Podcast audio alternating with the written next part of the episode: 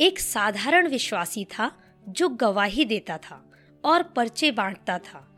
एक दिन उसने एक जुआड़ी को पर्चा दिया जो शराब की दुकान जा रहा था। वह व्यक्ति बहुत नाराज़ हो गया और उसने पर्चे के टुकड़े टुकड़े करके विश्वासी के सामने फेंक दिया और शराब पीने चला गया।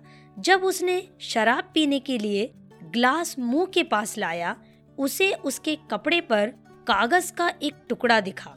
उसने तुरंत उसे देखा और पाया कि यह उसी पर्चे का टुकड़ा है जिसे उसने फाड़ कर फेंका था। उस टुकड़े पर एक पद लिखा हुआ था, परमेश्वर। जब उसने उसे पलट कर देखा तो दूसरी ओर लिखा हुआ था, अनंत काल। यह पढ़कर उसे पश्चाताप हुआ। कुछ समय पश्चात वह गवाही देने वाले विश्वासी से मिला और प्रभु के पास आया। और अपनी सारी बुरी बातों से मन फिराकर प्रभु के उद्धार का अनुभव किया।